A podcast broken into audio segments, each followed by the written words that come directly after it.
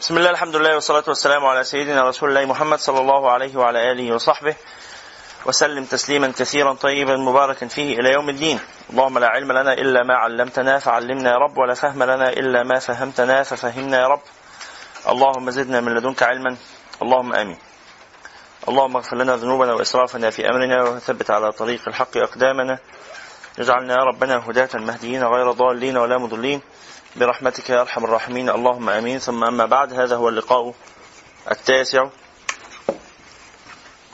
في إطار قراءتنا لشاعر كتب في مدح سيدنا رسول سيد الخلق محمد صلى الله عليه وعلى آله وصحبه وسلم.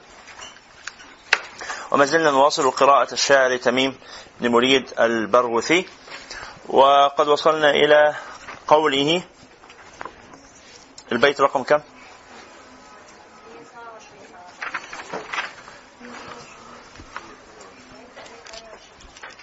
نعم.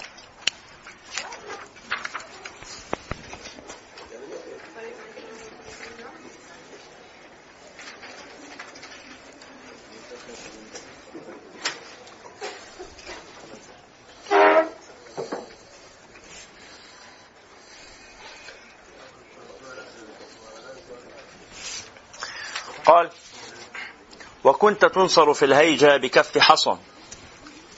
إذا رميت به جمع العدا همدا. لكن ربي أراد الحرب مجهدة. والنفس تطهر إن عودتها الجهد. لو كان ربي يريح الأنبياء لما كانوا لمتعبة الدنيا أسا وقدا. لو كان ربي يريح الأنبياء دعا لنفسه خلقه واستقرب الأمد. هنا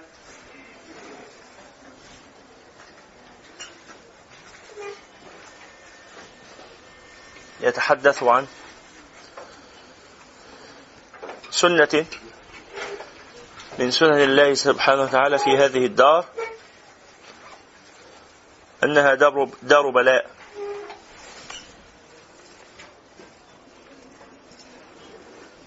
ودار امتحان. ودار لها قوانين تحكمها. والنصر فيها ليس هدية للجبناء.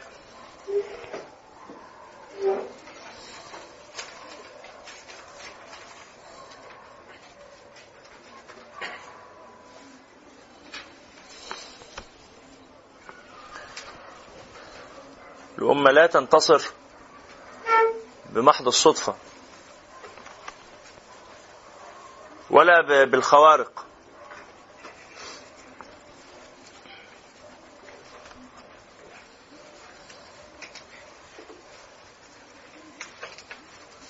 نحن نتحدث الآن وإخواننا في حلب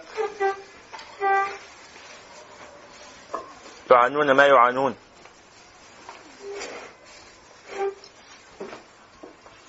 في غيرها من بلاد المسلمين.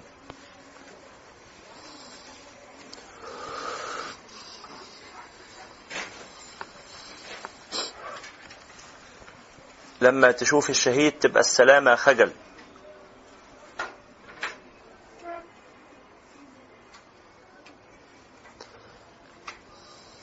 الله سبحانه وتعالى أراد أن انتصار الناس في الدنيا لا يكون إلا بأسباب النصر. النبي صلى الله عليه وسلم الله تعالى قادر على أن ينصره بكف حصى يعني ينحني إلى الأرض فيأخذ منها كفا من حصى. كما فعل يوم بدر. وحمل كف الحصى وألقاه في وجوه المشركين وقال شاهت الوجوه فما بقي واحد منهم إلا وأصابه الحجر. عددهم كان نحو ألف إنسان. ما بين التسعمائة والألف ما بين التسعمائة والألف وجميعهم يصل إليهم الحصى. بضربة من يده الشريفة صلى الله عليه وسلم. ولو أراد الله تعالى أن يجعل هذا الحصى من النار لفعل. ولو أراد أن يبيدهم جميعا لفعل. ولو أراد أن يهلكهم جميعا بصيحة واحدة أو بريح واحدة لفعل. ولكن الله تعالى له إرادة مختلفة. وكنت تنصر في الهيجة يعني في الحرب. وأصلها الهيجاء بالمد.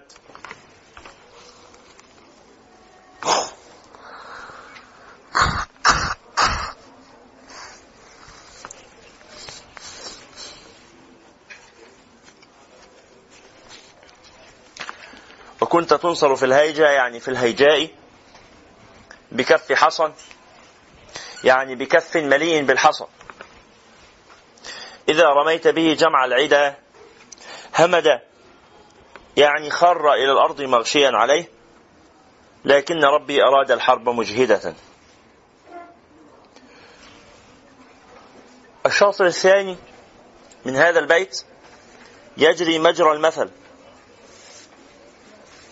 ومن الشعر ما يجري مجرى المثل. يعني إيه يجري مجرى المثل؟ يعني يمكن أخذه من سياقه واستعماله في أي سياق آخر.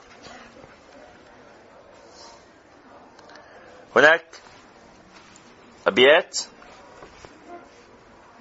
يعني أو شط متصل بما قبله أو متصل بما بعده فلا يفهم معناه إلا في سياقه.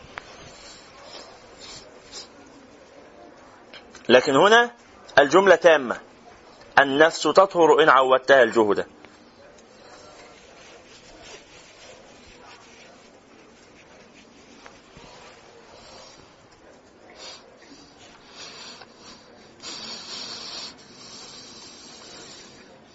لو كان ربي يريح الأنبياء لما كانوا لمتعبة الدنيا أسا وقدى النبي صلى الله عليه وسلم عانى من الحصار.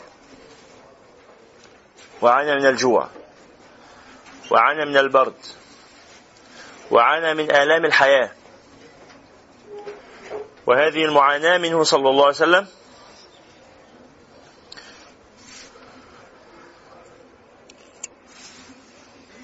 يجد فيها كل مكروب عزاء له في كربه ومصابه. إخواني الكرام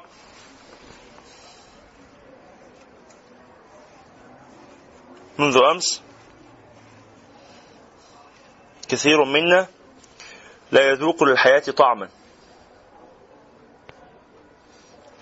لأجل هذا الذي يصيب الأمة ويصيب إخواننا في حلب صلى الله سبحانه وتعالى أن يفرج عنهم.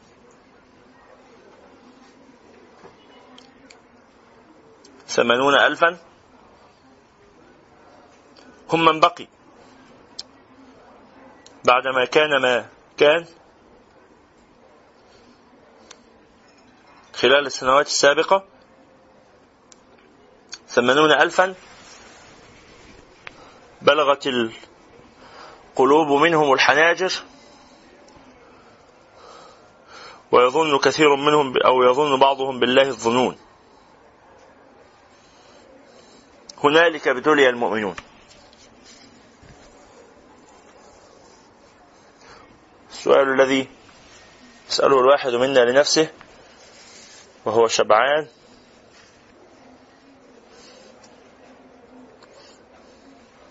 وآمن. ومستدفئ. في سريره تحت لحافه. ماذا ينبغي أن نفعل؟ لعلي قلت لكم من قبل. ونحن نقرأ الأربعين النووية قديما. عن شعار متخيل كان يحرك الإمام النووي في حياته في عمله وفي جهاده في سبيل العلم إنه إذا كانت الأمة تباد فلا أقل من أن نحفظ لها شيئا من الدين تعيش به. أرجو أن تكتبوا هذه العبارة.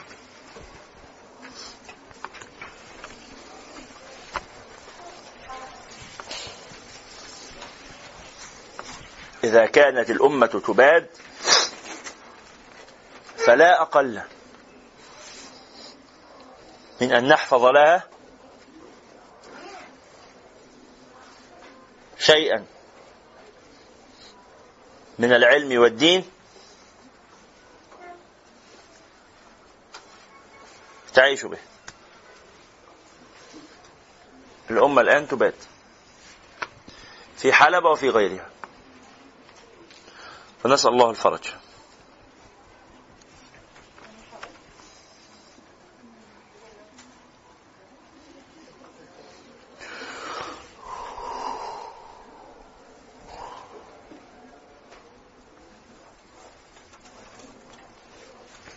لو كان ربي يريح الأنبياء لما كانوا لمتعبة الدنيا أسا وقودا. الأغلب في الناس التعب ولا الراحة؟ الأغلب في أحوال الناس الغنى ولا الفقر؟ الأكثر من أي أمة هم الأغنياء ولا الفقراء؟ الفقراء هم أكثر الأمة. والأثرياء أقلية. سبعين في المية من ثروات العالم في أيدي ثلاثين في المية من سكانه. الله سبحانه وتعالى خير النبي صلى الله عليه وسلم بين أن يكون ملكا رسولا أو أن يكون عبدا رسولا فاختار أن يكون عبدا رسولا.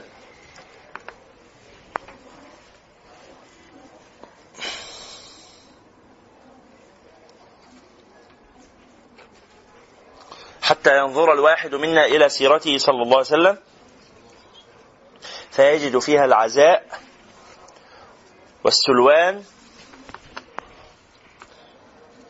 والتفريج عما يصيب القلب من الهم.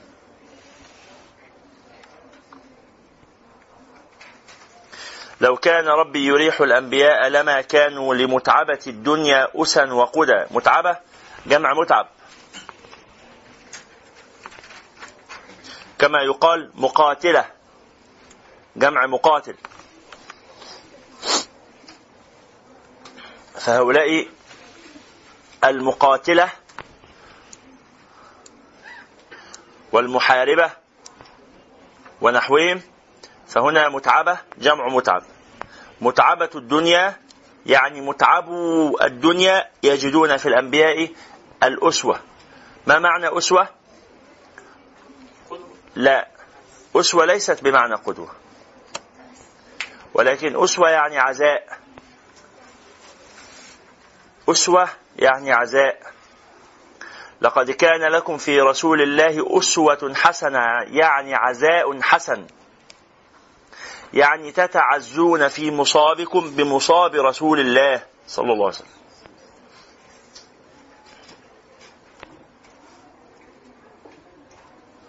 وهي آية تخاطب الحزانة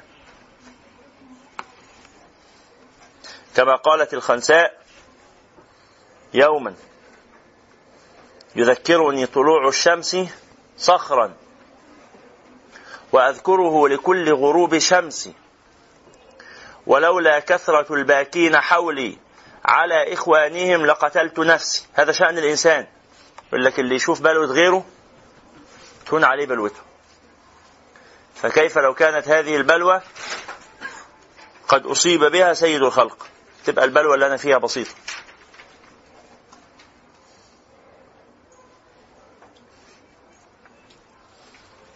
لما ذهب رجل إلى سيدنا عمر بن الخطاب يشتكي له من أن امرأته كثيرة الصراخ. وكان على باب عمر فسمع صوت زوجة عمر وهي تصرخ فيه. فقبل أن يطرق الباب عاد. وقال إذا كان هذا حال عمر مع زوجته. هذه زوجة عمر فكيف بزوجتي أنا؟ فيبقى نصبر على اللي إحنا فيه.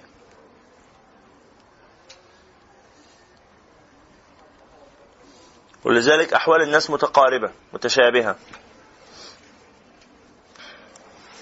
ولذلك قالوا انظر في الدين إلى من هو أعلى منك وانظر في الدنيا إلى من هو أقل منك فإن هذا أدعى لأن تشكر نعمة الله تعالى عليك. إن أنا مش لوحدي في المصيبة. والمثل بيقول حط همك على همي. يعني فاهمين هذا المعنى؟ انظر إلى ما أصاب رسول الله من الهم عشان تعرف أن همومك يعني تنزاح إن شاء الله. صلوا على رسول الله. لو كان ربي يريح الأنبياء لما كانوا لمتعبة الدنيا أسا وقدى اللي يجعله قدوة إذا كنت إمامي فكن أمامي. إذا كنت إمامي فكن أمامي. اللي يخليني أقتدي بيك إن أنت في الصف الأول. مش قاعد تزقني من ورا. مش بتحركني من ورا الشاشة. مش واكل شارب نايم وأنا اللي طالع عيني وعين أهلي. وتقول لي اصبر. اصبر مين ربنا ياخدك وياخد اللي يقربوا لك واللي يتشددوا لك ما تصبر انت كمان. لا.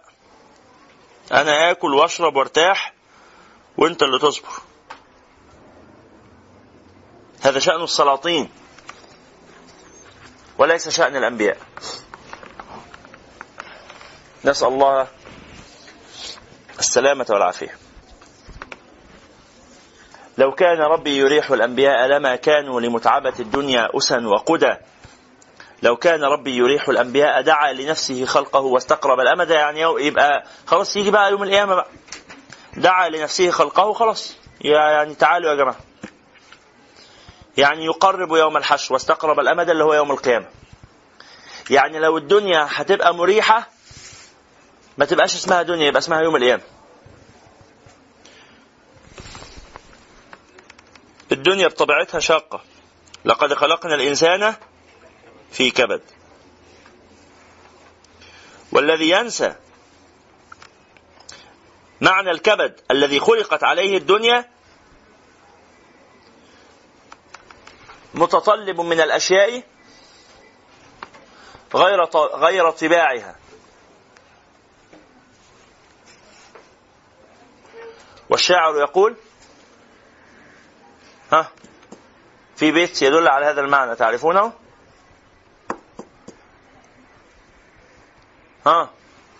ومطالب الأشياء غير طباعها متطلب في الماء جذوة نار. هذا المثل أو هذا البيت. ومطالب الأشياء غير صفاتها متطلب في الماء جذوة نار. هذا المثل يقال لمن يطلب من الشيء عكس صفته. ولذلك قالوا ما جاء على الأصل لا يسأل عنه. يعني أنا لما قابل يحيى صديقي ولاقيه يقابلني بترحاب كده وود ما بستغربش. إنما بستغرب لما خالد ده الكائن الغلس ده اللي لما يقابلني ولا ولا حسين ولا اي مكان اللي لما يقابلني يبتسم هو مستغرب استغرب ليه؟ عشان ده ليست عادته هو هذه.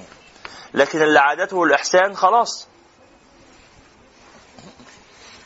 ولذلك المثل بيقول هي الكحكة في إيد اليتيم عجبة؟ آه هي الكحكة في إيد اليتيم عجبة. لأنه ليست ليس من الطبيعي إن اليتيم يبقى في إيده كحكة فلما تيجي في إيده كحكة نتساءل في حين الكحكة في إيد الغني شيء طبيعي مش عجبة. فمحمل الأشياء غير طباعها أو متطلب أو أو مطالب الأشياء بغير طباعها متطلب في الماء جذوة نار كأنك عايز تولع نار تحت المي. طبعا في زماننا ده بقوا يولعوا نار تحت المي. بالإيه؟ بالطرق الهندسية الحديثة. أو باكتشاف البراكين. الصوديوم. أو باكتشاف البراكين المشتعلة تحت المحيطات أو نحو هذا لكن طبعا العقل القديم ما كانش يستوعب هذا المعنى.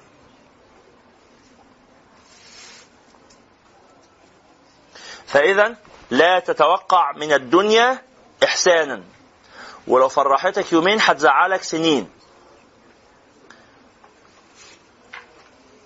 مفيش فرحة دائمة. خالص. لا في حياة الأفراد ولا في حياة الشعوب. واللي عايش له يومين حلوين يقول الحمد لله عليهم. لأن هم هيخلصوا واللي جاي بعدهم أصعب منهم. وفي وسط الصعوبات دي هتيجي حاجات حلوة. بس أحلى حاجة ممكن تحصل لك دلوقتي هي أوحش من أوحش حاجة حصلت لك وأنت صغير. أحلى حاجة هتحصل لك دلوقتي وأنت كبير هي سيئة لكن الذي جعلها حسنة إن اللي حواليها كله أسوأ منها فهمتم المقصود؟ أنا عارف أقول ولا مش عارف؟ أحسن حاجة ممكن تحصل لك هي أسوأ من أسوأ حاجة حصلت لك وأنت صغير بس أسوأ حاجة اللي حصلت لك وأنت صغير دي إحساسك إن هي كانت سيئة لأنه كان كل ما حولها حسن فدي كانت دي سيئة. ولذلك النبي صلى الله عليه وسلم لما تحدث عن أحوال آخر الزمان قال إيه؟ قال فتن يرقق بعضها بعضا. يعني يرقق بعضها بعضا؟ آه يعني كل فتنة تأتي تجعل التي قبلها رقيقة هينة. ياه!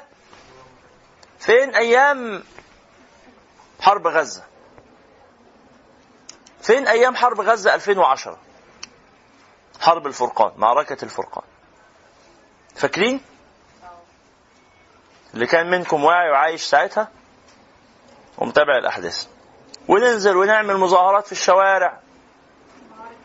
ونتحرك. وكلنا فدائك يا غزة. ويموت ألف إنسان. والعالم كله يتعاطف والقضية تثير الرأي العام. صبرة وشتيلة. فاكرين صبرة وشتيلة؟ كم واحد مات في صبرة وشتيلة؟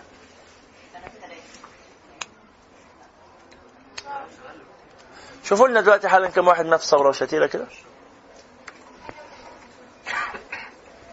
عايز بس المعلومة تفاجئنا. شوفوا دلوقتي كده على تليفوناتكم. ابحثوا كده عن المعلومة دي لو سمحتوا. يلا كل واحد يدور لنفسه إن استطاع. صبرة وشتيلة دي مذبحة. ومذبحة عشانها منع شارون من تولي وزارة الدفاع طول حياته في إسرائيل. في تحقيق اتعمل فيها تحقيق إسرائيلي. فاهمين المعنى؟ إسرائيل عملت تحقيق داخلي في الجيش. الجيش الإسرائيلي عمل تحقيق مع شارون. إزاي تعمل هذه المجزرة؟ ها؟ وصدر قرار بمنع شارون من تولي وزارة الدفاع. وغلو لغاية آخر حياته بقى رئيس وزراء ما بقاش وزير دفاع. كان ممنوع من تولي وزارة الدفاع. ليه؟ عشان هذه المذبحة اللي ارتكبها في حق المدنيين. شوف كده بحر البقر مات فيها قد إيه؟ إيه، أنت قلت لي صبرا وشتيلة قد إيه؟ هو في مكتوب 700 و 1300 و 3000 طيب شوف بقى مذبحة بحر البقر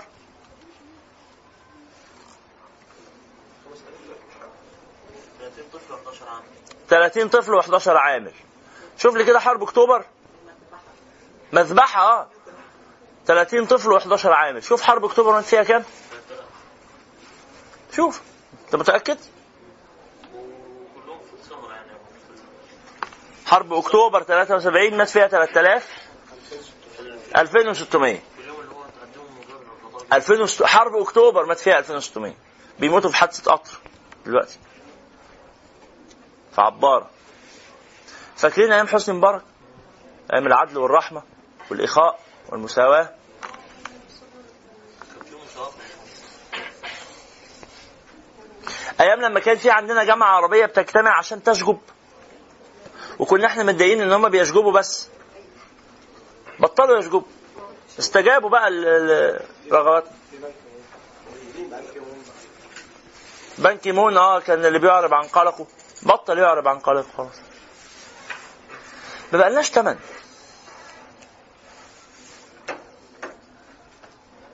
ومتضايقين إحنا اصل دلوقتي.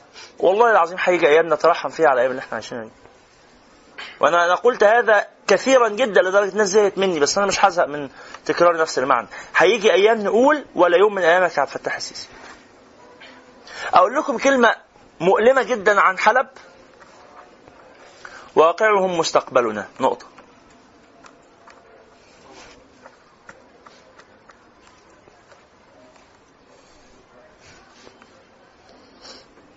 هنا في العباسية هتشوفوا اللي هيحصل. افتكروا بس الكلام ده. لو كنتوا عايشين.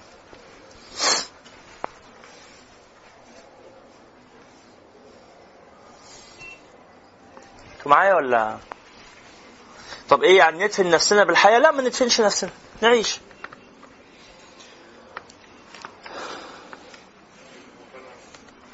إحنا الحاجات دي شفناها وإحنا كبار نسبيا يعني إحنا لما ابتدينا نوعى وعينا على الحاجات دي اللي قبلنا ما كانوش يعرفوا الحاجات دي الجيل اللي جاي هيتربى على الحاجات دي يعني ال- الاوقات الصعبه بتخلق جيل اقوى والاجيال الاقوى بتخلق اوقات سهله والاوقات السهله بتخلق اجيال اضعف يعني الموضوع مش لازم يفضل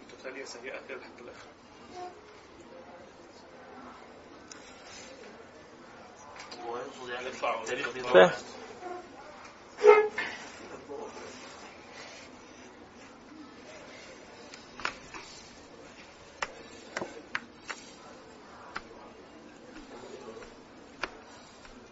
معاك حق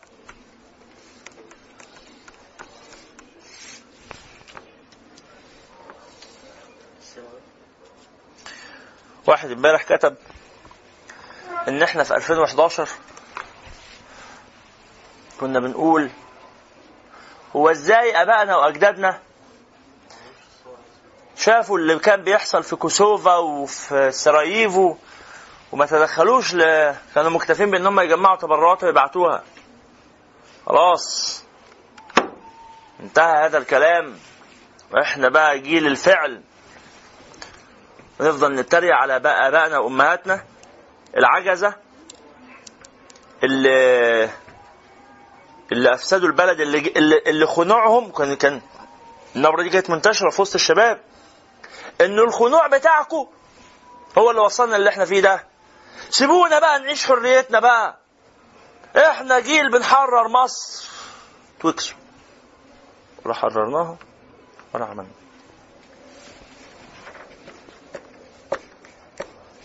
ما استفدناش بس غير عقنا اهالينا واساءنا الظن فيهم وأحسننا الظن بأنفسنا.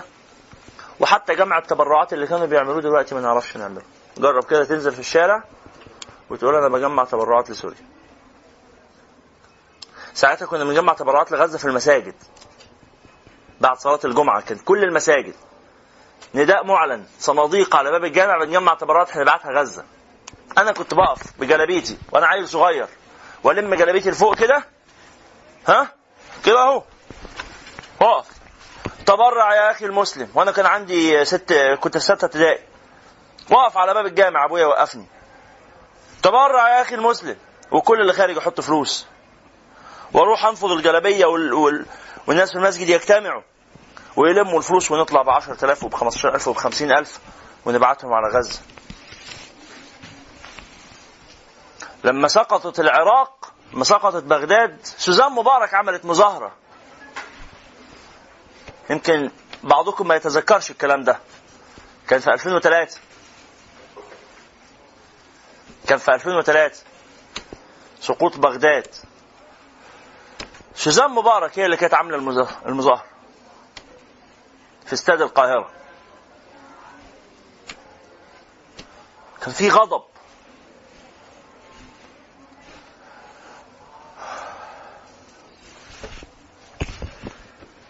الحمد لله على كل حال. حد عايز يقول حاجة؟ هتيجي أيام حلوة؟ آه هتيجي. بس هي حلوة مقارنة باللي إحنا فيه. بس باللي كنا فيه وحش. فهمت اللي أنا عايز أقوله؟ يعني أحلى يوم لينا أسوأ من أسوأ يوم في الأجيال السابقة. لأن هم عندهم مسار عالي ولحظة قليلة. فهم معتبرين ده يوم سيء جنب الأيام التانية الحلوة. اليوم السيء ده أسوأ يوم عندهم. إحنا أيامنا كلها كده وفي يوم هيجي يعمل كده. فده أحسن يوم عندنا لأن كل أيامنا كده. في يوم أهو. أحسن يوم ده أقل من أقل يوم عندهم. دي رؤية ممكن تنقض؟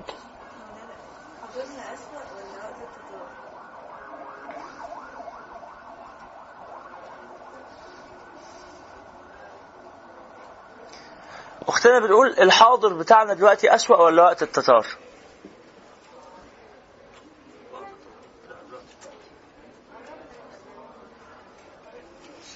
وقت التطار وقت التتار العقلية ما اتغيرتش يعني ما قدروا ياخدوا البلد من الأرض زمان كنت بقول ان وقت التتار اسوا بس أنا كنت واهم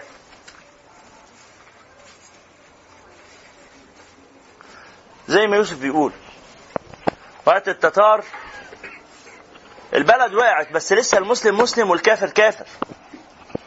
ما تقلبش الحق باطل. جبنة ومستضعفين وخايفين ومقتولين ومقهورين ومعذبين. بس عارفين إن دول كفرة وإن إحنا مسلمين وإن لما خرج الدعوة للجهاد خرجنا معاها.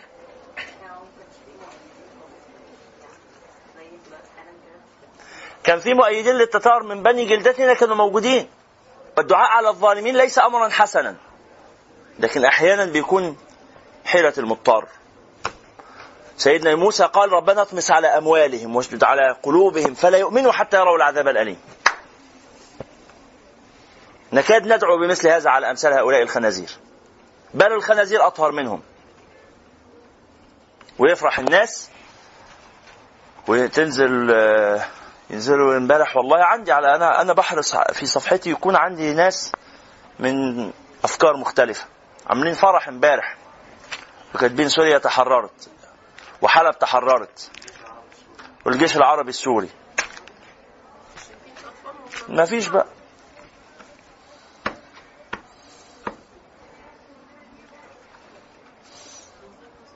صليتوا على النبي. مولانا من 20 سنة الناس ما كانتش عارفة عن البوسنه والهرسك الناس كانت بتموت في يوم وليلة من غير أي مقاومة. لكن حلب وقعت بعد بعد سنة واثنين وثلاثه من القتال. الناس دلوقتي واعية بال- بال- بالقضية. فاهمين إن في في أزمة. حتى لو مش كل الناس بس في ناس واعية. من قيمه 20 30 سنة الناس كانت فاكره فاكرة البوسنه والهرسك دولت أسماء فقهاء قدام. فاكرين لما رسمنا من ك... من آه، شهر مثلا منحنى الصعود والهبوط. كانش هنا.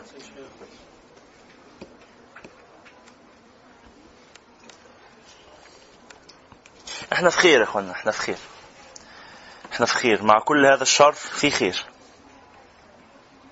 في خير لكنه مقهور. مقهور ومعذب ومطارد ومحارب. بس موجود في بذرة. هل هذه البذرة ستثمر؟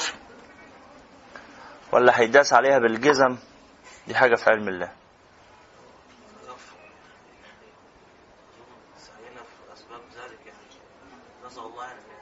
إحنا مكلفين بالسعي في الآخر ما هنعمل إيه؟ مكلفين بالسعي إنما سئل الشافعي رجع أمر الله بالتكفير فتدعوه بالابتلاء فقال لا تمثل في ذلك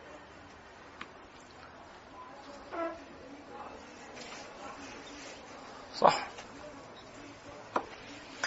لو كان ربي يريح الأنبياء دعا لنفسه خلقه واستقرب الأمد.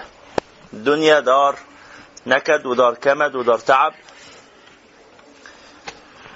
بس إحنا مش مش فاهمين هذه الطبيعة.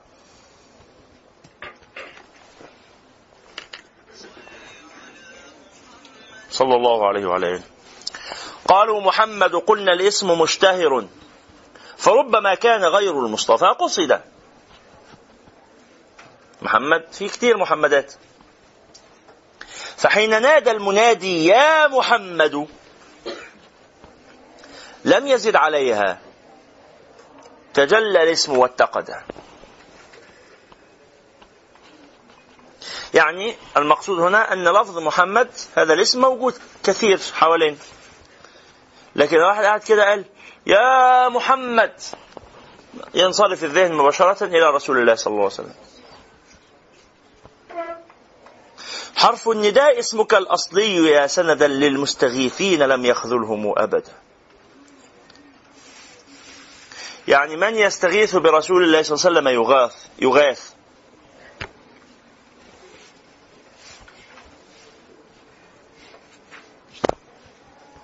طيب هو إحنا لما بنستغيث بنستغيث بالله ولا بنستغيث برسول الله؟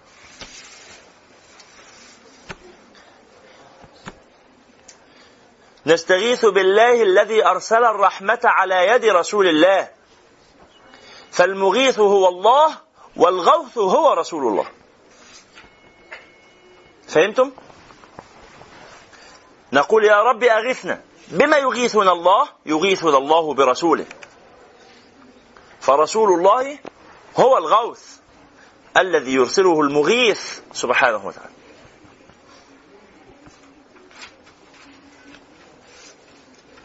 عندما نسأل الله تعالى النصر ما النصر؟ هو رسول الله.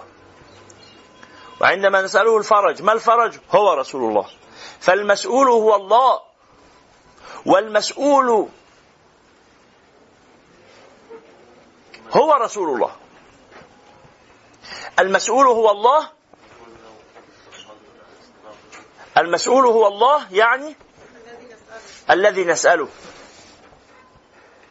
الذي نتوجه إليه بالسؤال. والمسؤول هو رسول الله يعني الذي نطلبه. فنحن نريد من الله تعالى أن يكرمنا برسول الله وأن ينصرنا برسول الله وأن يرحمنا برسول الله. فقد سماه الله تعالى رحمة. صحيح ولا إيه؟ فهذا هو المقصود. والنبي هو الغوث الذي يغيثنا به المغيث. الله هو الناصر والنبي هو النصرة التي ينصرنا بها الناصر. الله هو الراحم والرسول هو الرحمة التي يرحمنا بها الراحم. الرحيم الرحمن سبحانه وتعالى. فالرحمن هو الله والرحمة هي رسول الله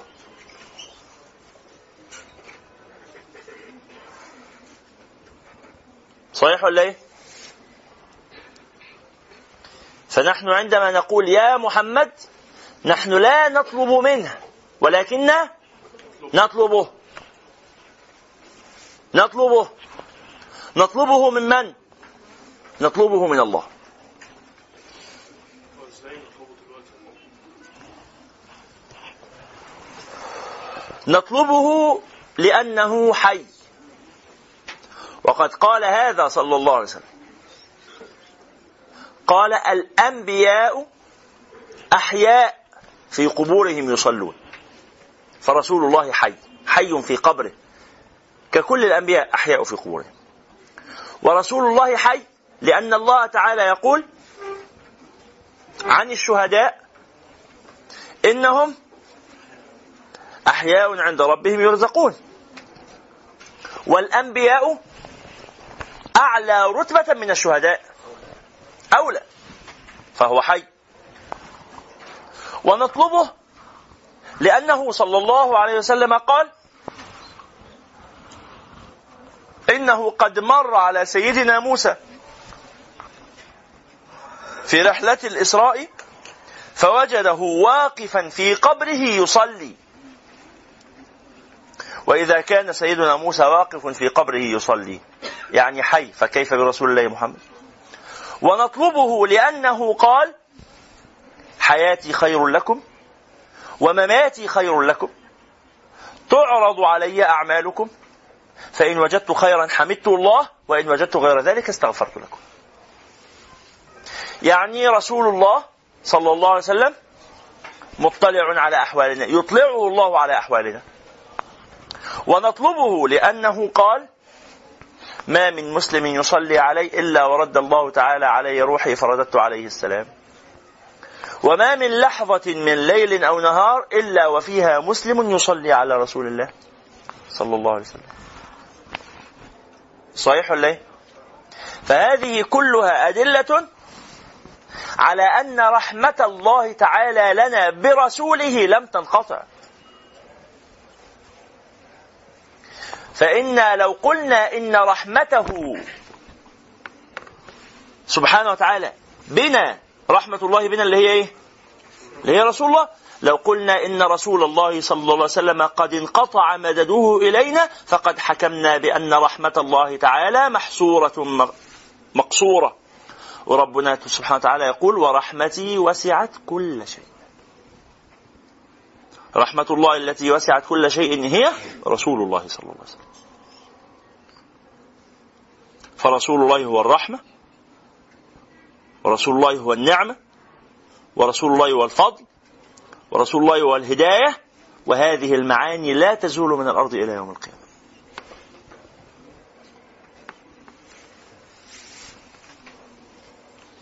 ولذلك فنحن لا نطلب من الرسول ولكننا في الحقيقة نطلب الرسول شخصيا صلى الله عليه وسلم. فحين نادى المنادي يا محمد لم يزد عليها. تجلى الاسم واتقد. حرف النداء اسمك الأصلي يا سندا للمستغيثين. لم يخذلهم أبدا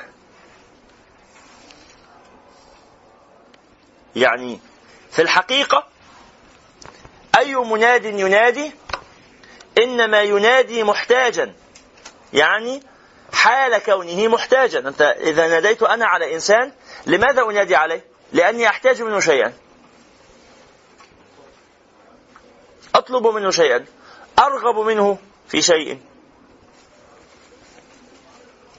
المنادى على الحقيقة في أي نداء هو رسول الله. فإنه أعظم مطلوب.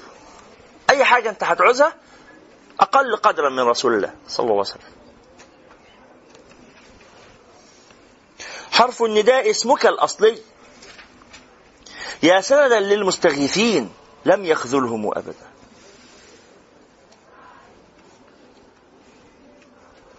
يعني من اعتمد على رسول الله صلى الله عليه وسلم وجعل رسول الله صلى الله عليه وسلم بابا إلى الله فهذا الباب لا يوصد. بل لا يوجد لله تعالى باب غيره فلا يقبل الله تعالى داخلا إليه من غير باب رسول الله. فإذا استغاث المستغيث برسول الله يعني طلب الدخول إلى الله من رسول من خلال رسول الله قبله رسول الله ولا بد فإنه صلى الله عليه وسلم قال المرء مع من أحب.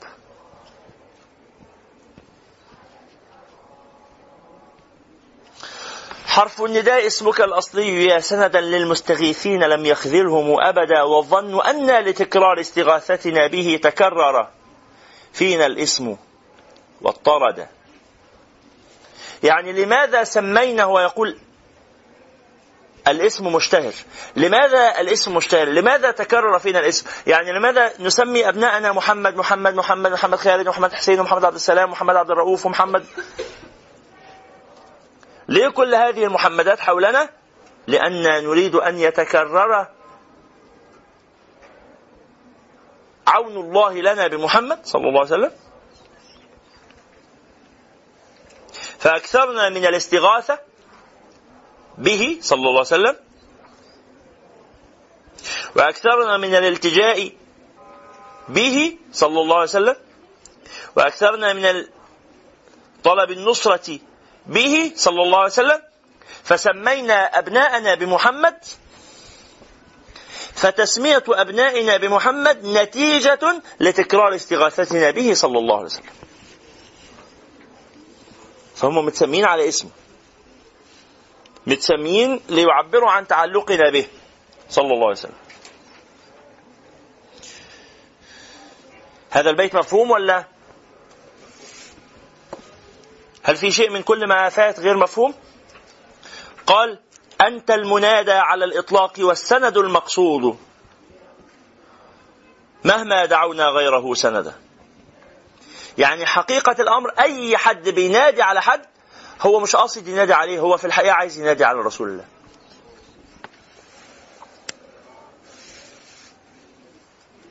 فأجمل منادى هو رسول الله صلى الله عليه وسلم. أنت المنادى على الإطلاق. والسند المقصود مهما دعونا غيره سندا. يعني أي حد بنقول إن إحنا بنعتمد عليه ده اعتماد زائف. طب هذه المعاني كلها أليس الأولى أن تصرف إلى الله تعالى؟ صرفها إلى رسول الله صلى الله عليه وسلم لا يعني صرفها عن الله بل صرفها إلى رسول الله جزء من صرفها إلى الله. أرأيتم ولله تعالى المثل الأعلى لو إنه منطقة ما حصل فيها خناقة. وبعدين الناس قالوا تعالوا نلتجئ إلى قسم الشرطة. هل وزير الداخلية مثلا ممكن يغضب ويقول لماذا لم تأتوا إلي وذهبتم إلى قسم الشرطة؟ لا. إنما ذهابنا إلى قسم الشرطة دليل على ثقتنا بهذه الجهة. مثلا يعني أو لو أن حاكما أرسل مبعوثا. فقلنا لهذا المبعوث إنا نحترمك ونقدرك وننزل عن رأيك ونرجع إليك في كل أمر. ألا يدل هذا على احترامنا؟ وتبجيلنا وتقديرنا لمن أرسل هذا المبعوث؟ صحيح ولا إيه؟ ولكن هذا المبعوث هو الذي نراه حولنا. وهو الذي نتكلم معه. فهذا المبعوث ليس هو المقصود الأصلي. إنما احترامنا له تابع ونتيجة لاحترامنا لمن أرسله. نعم.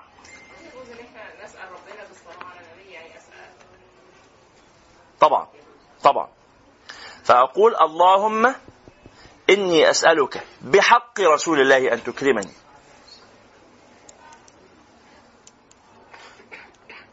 وبجاه رسول الله أن ترحمني. وبحق القرآن العظيم. ولا نحتاج إلى دليل على هذا أوضح من هو إيه؟ هو صحابي صحابي سال النبي صلى الله عليه وسلم. مش فاكر إيه. نعم. عندنا دليل آخر هذا في في إسناده مقال هذا الحديث. لكن حديث البخاري الثلاثة الذين أغلقت عليهم أغلقت عليهم الصخرة الغارة. فسألوا الله تعالى بأعمالهم الصالحة. لماذا سألوا الله بأعمالهم الصالحة؟ لأن الله يحبها. فهم سألوا الله بالمحبوب إلى الله. الله تعالى يحب العمل الصالح. فقالوا يا رب أنت تحب هذا العمل الصالح. فبحق هذا العمل الصالح الذي تحبه أكرمنا. وجلي وواضح لكل إنسان أنه هل الله تعالى يحب عملك الصالح أكثر ولا يحب رسول الله؟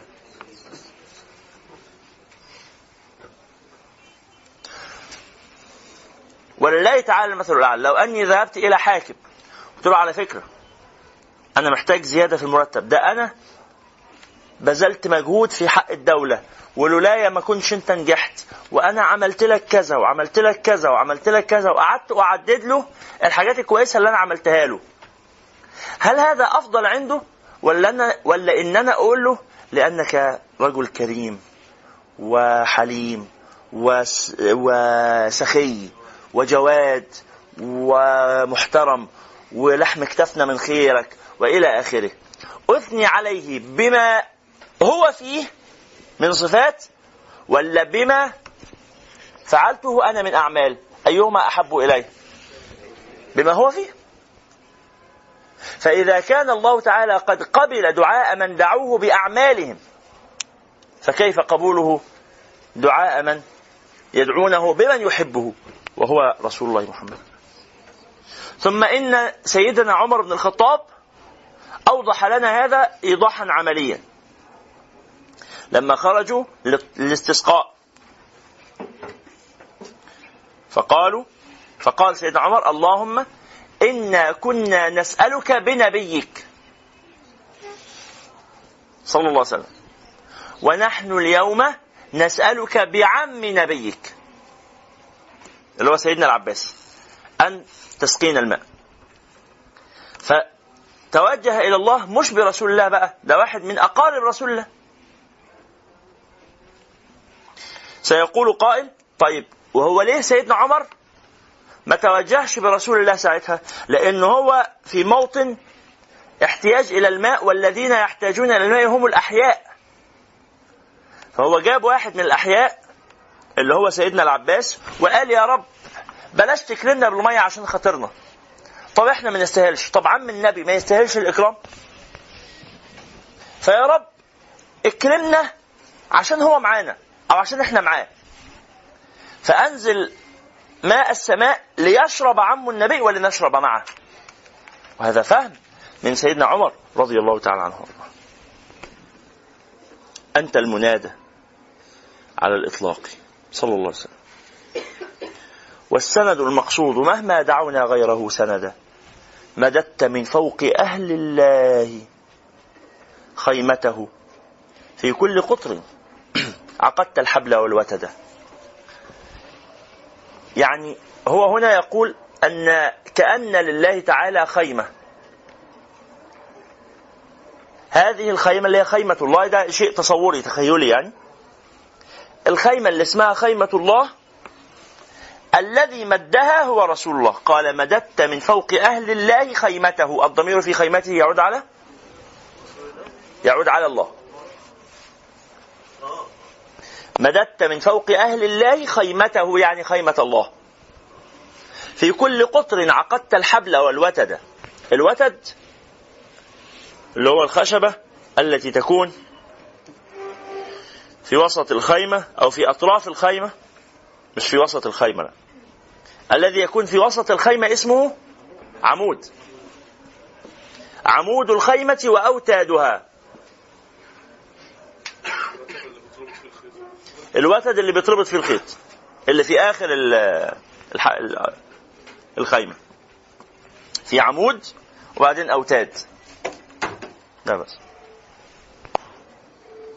فقال مددت من فوق أهل الله خيمته في كل قطر عقدت الحبل والوتد. يا سيدي يا رسول الله يا سندي أقمت باسمك لي في غربتي بلدا الشاعر كتب هذه القصيدة وكان في أمريكا.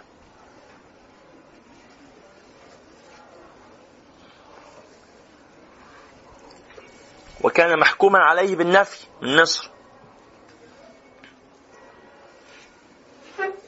بعد المظاهرات التي قام بها المصريون وشارك هو فيها إثر سقوط العراق.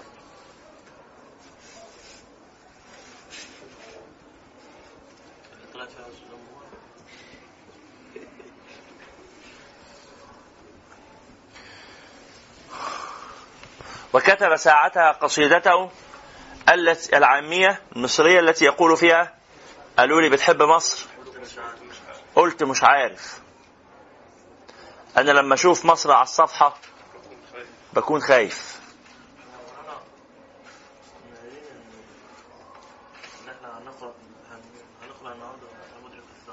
نعم. قالوا لي بتحب مصر؟ قلت مش عارف. أنا لما أشوف مصر على الصفحة بكون خايف ما يجيش في بالي هرم ما يجيش في بالي نيل ما يجيش في بالي غيطان خضراء وشمس أصيل ولا سعد باشا وعرابي وبقية التماثيل. قالوا لي بتحب مصر. جت في بالي ابتسامة وانت؟ قالوا لي بتحب مصر أخدني صمت طويل وجت في بالي ابتسامة وانتهت بعويل. وبعدين بيحكي قصيدة طويلة. في 46 صفحة. كنت بقرأها أول امبارح. قال هو منها في التلفزيون يجي خمس ست صفحات كده لكن الباقي طويل وجيد.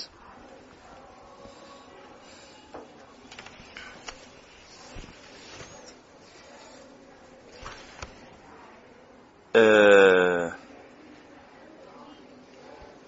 جزء منها بيتكلم عن أبوه لما جه يتجوز أمه. فقال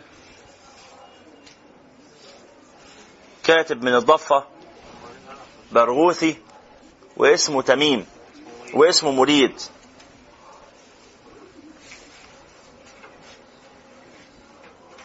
أمي وأبويا التقوا والحر للحرة.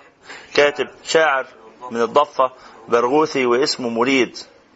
قالوا لها ده أجنبي ما يجوزش بالمرة. قالت لهم يا العبيد يلي ملوكها عبيد من إمتى كانت رام الله من بلاد بره يا ناس يا أهل البلد شرياه وشارين مين يعترض على المحبة لما ربي يريد؟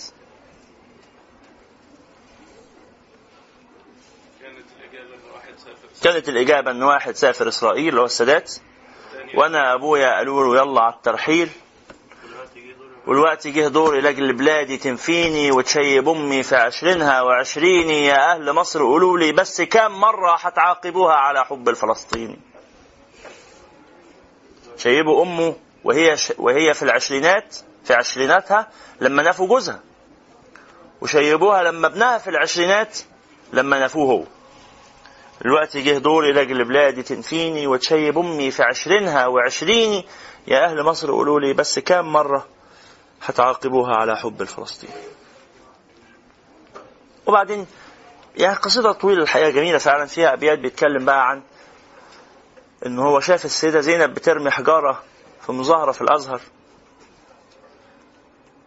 وبعدين قال هو مش السيدة زينب دي أجنبية هي كمان؟ ما هي أصلا ما كانتش مصرية أنتوا عارفين كانت سعودية. آه والله عادل حمود قال كده ساعة الفيلم اللي عملته الدنمارك والسفارة المصرية. الأخران اللي حصل في أيام 2012 هو ده؟ ما كانش الدنمارك آه. كان ساعتها السفارة المصرية قدمت آه، اعتراض رسمي فقال أنا مستغرب جدا هو إزاي السفارة تتحرك ومحمد ده ما كانش مواطن مصري؟ معهوش الجنسية المصرية؟ طبعا لم يحظى بهذا الشرف. كان يعني يبتلي طبعا ده من ضمن بلائه صلى الله عليه وسلم في الدنيا إنه لم ينعم فقال كده قال هو محمد ده معاه ال- الجنسية المصرية. والشاعر المغني السعودي محمد عبده عارفينه؟ كان بيقول يكفي السعودية فخرا إن رسول الله كان سعودي. يا غبي. طبعا كفروه ساعتها.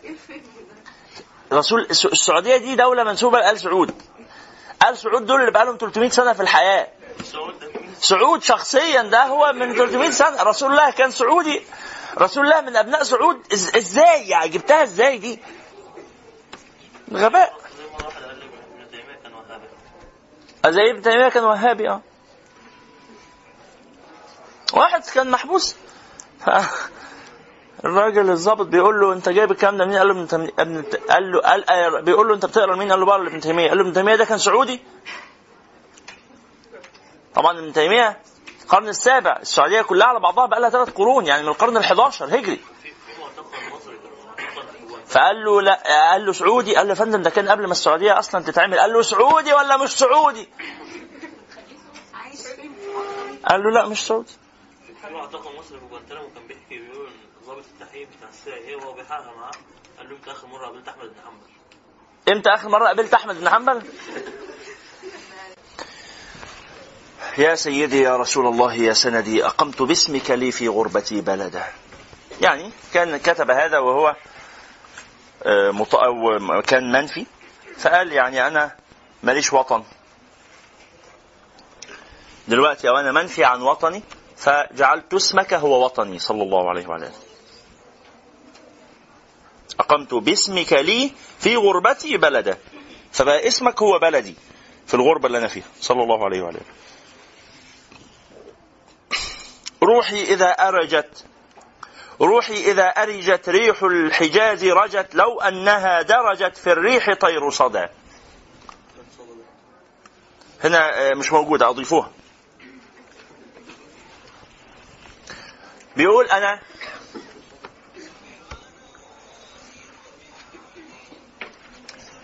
كان زمان إيه طير الصدى. طير الصدى ده واحد من الأساطير العربية يا جماعة. طير الصدى واحد من الأساطير العربية. اللي بتقول إن القتيل إن الإنسان إذا قتل في مكان ما خرج من هذا المكان طير. عظيم الحجم. يرفرف في أرجاء الأرض ويصدر صوت مزعج جدا يدور حول مساكن آه، أهل المتوفى. ويصدر صوت مزعج جدا. إلى أن يخرج واحد منهم فيقتل القاتل. فيشرب هذا الطير من دم القاتل فيهدأ ويسكت ويموت. دي أسطورة من الأساطير اللي بتشجع على الثأر يعني. فقال أنا روحي إذا أرجت ما معنى أرجت؟ أرجت يعني أتت برائحة طيبة الأريج هي الريح الإيه؟ التي تحمل الرائحة الطيبة فقال طب هو طير الصدى ليه كان اسمه طير الصدى لا الصدى ما معنى الصدى؟ أيوه العطش. الصدى هو الظمأ أو هو العطش. ها؟ قطر الندى وبل الصدى. الكتاب ده بتاع مين؟ بتاع الشيخ ابن هشام الانصاري في علم النحو. قطر الندى وبل الصدى. إنك تشربه عشان تبل عطشك تبل ظمأك فهذا الطير عطشان بيصرخ من العطش لغاية ما يشرب الدم. فقال أنا جعلت روحي أو أن روحي تتمنى عندما تأتي رائحة الحجاز أن تكون طير صدى فهمتم المقصود؟ يقول أنا لي روح. هذه الروح التي أملكها إذا أتت رائحة من ناحية الحجاز رائحة طيبة فيها رائحة طيبه في إذا هواء طيب في رائحة طيبة فهمتم؟ إذا هواء طيب أتى وفيه رائحة طيبة تتمنى روحي لو أنها ليست مرتبطة بجسدي. يعني كأن هذه الريح قتلتني. وخرجت مني الروح عشان ترفرف. ترفرف ليه؟ البيت اللي بعده هيوضح. فهمتم المقصود؟ روحي إذا أرجت ريح الحجاز رجت. لو أنها درجت ما معنى درجت؟ درجت يعني ارتقت. ومنه الدرج يعني السلم. فإنه يساعدك على أن تتدرج على أن ترتقي. روحي إذا أرجت ريح الحجاز رجت. لو أنها درجت في الطير في الريح طير صدى. الطير صدى ده بيعمل إيه؟ اللي هو روحي اللي روحي نفسها في الحلم ده. فهمتم؟ روحي نفسها تكون طير صدى عشان يعمل إيه؟ يجوب أودية بالطير مودية ولا يرى دية ممن عدا فودى يقول أنا روحي تتمنى أنها تبقى طير صدى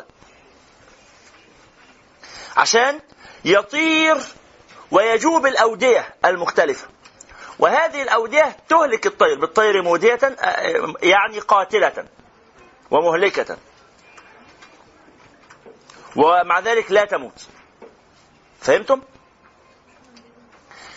روحي تحولت إلى طير صدى مش أي طير طير صدى. طير الصدى ده يجوب أودية بالطير مودية. يعني هو يرحل أودية بعيدة جدا. لو أن الطير سرى فيها لمات. ها؟ أودى يعني مات. ولكن طير الصدى لا يموت. أنا لماذا اخترت أن تكون روحي طير صدى لأن روحي لو طير حمام وطار من أمريكا للحجاز هيموت. مفيش طير يستحمل يطير من أمريكا للحجاز. فهمتوا المقصود؟ أي طير هيطير من مكاني إلى الحجاز هيموت لأنها أودية بالطير مودية. فلذلك اخترت أو تمنت روحي أن تكون طير صدى حتى تطير. فوق الأودية التي هي بالطير مودية ولا تموت. فهمتم يا جماعة؟ يجوب أودية وطير الصدى ده. يجوب أودية بالطير مودية ولا يرى دية ممن عدا فودا. حاضر.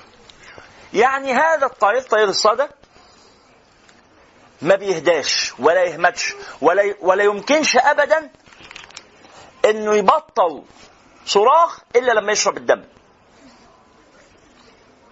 فإذا قدمنا له الدية ودا كلمة ودا يعني دفع الدية. ودا يعني دفع الدية. الطير الصدى ما بيقتنعش بموضوع الدية ده. فهو لا يرى دية ممن عدا فودا. يا شيخ يحيى إذا إنسان إذا مجرم عدا فودا طير الصدى لا يقتنع. عدا فودا يعني إيه عدا فودا؟ عدا يعني قتل اعتدى. عدا يعني قتل أو اعتدى. ثم ودا. يعني دفع الدين. هو إذا عدا ثم ودا طير الصدى لا يقتنع. قول له كأنك ما دفعتش حاجة. أنا هكمل رحلتي. يعني بيقول أنا عايز طير أنا عايز أنا عايز روحي تبقى طير عنيد جدا. ما يهداش ولا يرضى بأي مقابل إلا إنه يوصل لهدفه. هو إيه؟ هدفه؟ شرب الدم؟ لا إيه، إيه، جاي بقى. جاي. فهمتوا بس هو ليه اختار طير الصدى؟ اختار طير الصدى لأنه طير يجوب أودية بالطير مودية ولا يرى دية ممن عدا فودا يعني مش ممكن يقبل بأي بديل إلا أن يصل إلى هدفه ومراده. أي حد أي حد هو طير الصدى كده. هو بيقول أنا عايز روحي تبقى طير صدى من النوع العنيد جدا اللي مش ممكن يقبل دية مفيش حد قتل حد. هو بيقول بس إن طير الصدى ده طبيعته كده انه ما بيقبلش الدية. إن اللي اللي عدا ثم ودا طير الصدى لا يقبله. فأنا عايز طير من هذا النوع طير عنيد مقاتل. ها؟ فاهم الآن ولا لسه في مشكلة؟ أنا فاهم أنا أنا لحد دلوقتي فاهم. المعنى الإجمالي حاضر. حاضر. قال أنا أريد أن أصل إذا أرجت ريح الحجاز أريد أن أصل إلى ريح إلى الحجاز. كيف أصل إلى الحجاز؟ أن أتحول إلى طير صدى. عنيد لا يقبل الدية ولا يهدأ أبدا إلى أن يصل إليكم. ولذلك قال في البيت الذي بعده لا يلقط الحب إلا في منازلكم. يعني طول طول ما هو طاير من عندي لعندكم ما ينزلش ياكل. منازلكم يعني الحجاز بيتكلم النبي عليه الصلاة والسلام. يقول إنه أنا لما أتتني الريح لما أتاني الأريج من ناحية الحجاز تمنت روحي لو أنها تطير في الجو إلى أن تصل إليكم فلا تلقطوا الحب إلا في منازلكم. فهم الآن؟ لا يلقط الحب إلا في منازلكم ولا يقي ولا يقيم سوى من شوقه الاوده. الأود يعني الأود النبي قال بحسب ابن آدم من الطعام لقيمات يقمن أودة أو أودة يقمن أودة وفي رواية يقمن صلبة. يبقى الأود هو الصلب؟ اللي هو الجسد. الأود يعني الصلب أو الجسد. يعني هذا الطير طول ما هو طاير ما ياكلش. لا يلقط الحب إلا في منازلكم. طب بيعيش على إيه؟ بيعيش على الشوق. ولا يقيم سوى من شوقه الاوده يعني اللي بيخليه صابر وعايش الشوق هو بيأكل الشوق. فهمت؟ هو كده ولذلك هو كل ما يتعب أكتر هو يأكل الشوق فيتعب أكتر فيطير أكتر. أسرع.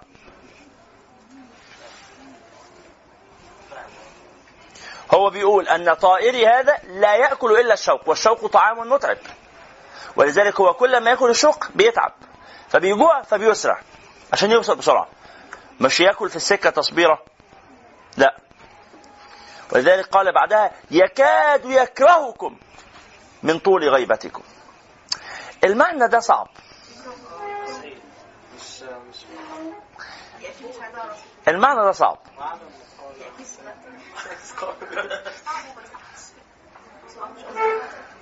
بس أنا مش حاسه صعب ويكاد دي اللي هي واحد صاحبي في اليابان واحد من من أصدقائنا المقيم مقيم في اليابان وبيحضر الدكتوراه حاليا. أنا ما كنتش أعرفه يعني عرفته هناك لما رحت. بعت لي رسالة وقال لي أنا مصري مقيم في اليابان وعايز أجي لك فقلت قلت له المكان اللي أنا فيه فجاي على الفندق.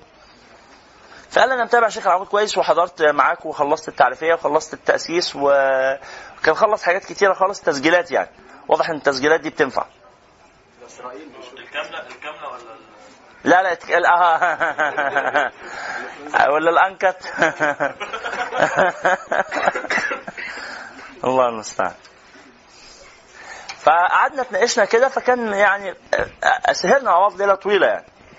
وفي آخرها انشدنا شوية آه، حاجات. كنت أنا وهو والباشمهندس. ف جه في حتة كده يقول بس أنا مش مش قابل خالص إنه تميم يقول آه، يكاد يكرهكم من طول غيبتكم. فقلت له لا اقبلها. قال لي لا مش قادر. قلت له براحتك. قال لي انت قابلها؟ قلت له آه. قال لي إزاي؟ قلت له تميم نفسه في حاجة تانية بيقول والشوق بيقلب مع الحرمان ساعات بغضب. صح؟ تعرفهاش؟ ما تعرف اللي أصابك؟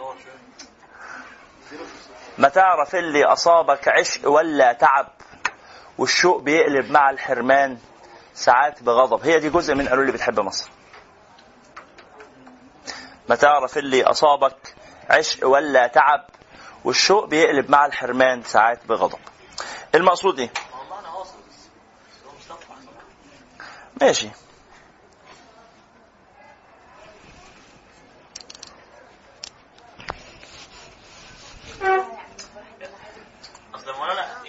هقول لكم على حاجة.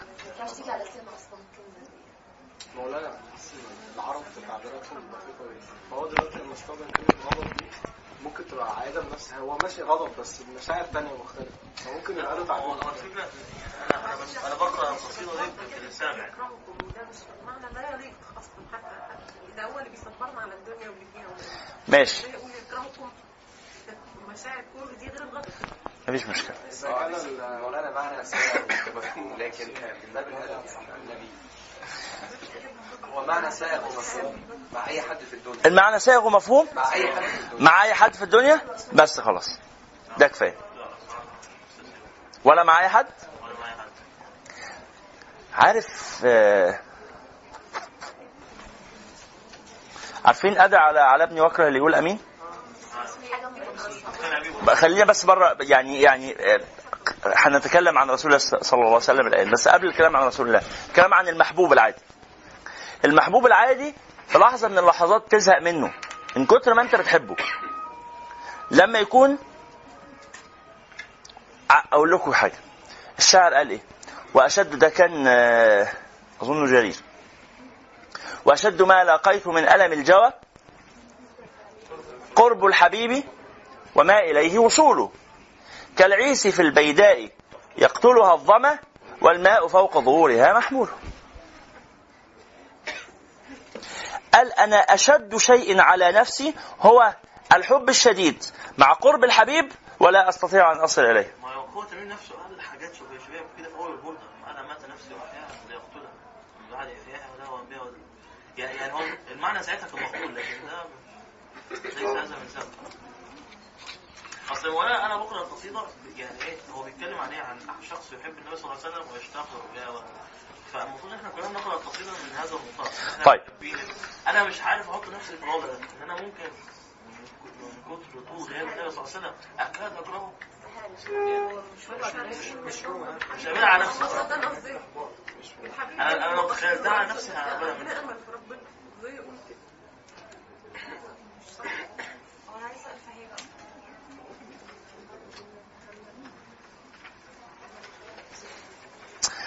هقول لكم حاجة. حاضر. حاضر. بيقولوا دايما لو صاحب لو الشارح راضي عن صاحب المكتب بإيه؟ لو الشارح راضي عن صاحب المكتب بيقول له مخرج. بيلاقي له مخرج؟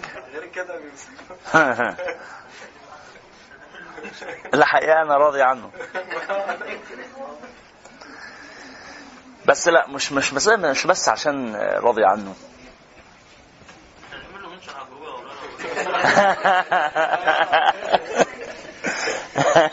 نعمل له منشن على الجروب ونقول له غير البيت ده.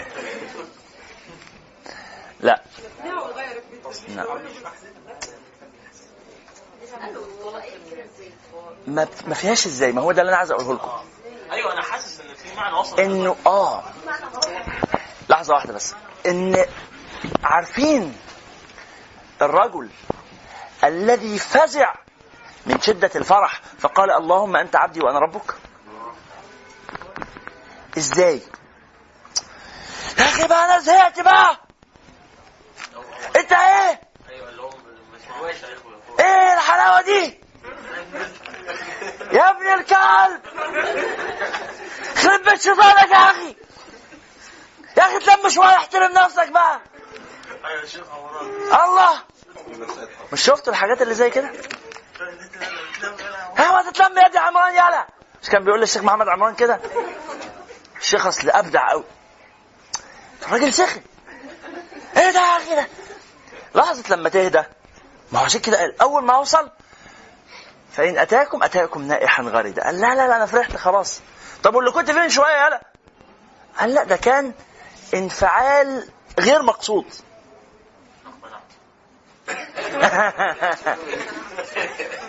عارفين العيل الصغير اللي بيدبدب في الأرض ويصرخ ويقول لهم انت وحشة؟ تقوم حضناه تكون مشاعر تغيير بس ما تقتنعيش. المشاعر عمرها ما تبقى مقنعة مفيش مشاعر مقنعة. مفيش في الدنيا حاجة اسمها مشاعر مقنعة. مشاعر حاجة ومقنعة حاجة. لحظة. واحدة عارفين العيل اللي بيدبدب في الأرض ويصرخ ويقول لهم انت وحشة؟ هي بتضربه ولا بتحضنه؟ تحضنه ليه؟ لأن هو لما قال لها انت وحشة مش قاصد يقول لها انت وحشة هو قاصد يقول لا أنا زهقان أو يعني يعني هو يط- يطلب الحضن ده بس بشكل تاني. مش عارف أوضحها لكم إزاي. في وقت من الأوقات بتبقى لما تحب حد قوي تشتمه. أيوه. يخرب بيتك بقى أنت ما بتفهمش. ها؟ ده إيه؟ ده من عظمة المحبة مش من قلة المحبة. اخوانا ما تقتنعوش.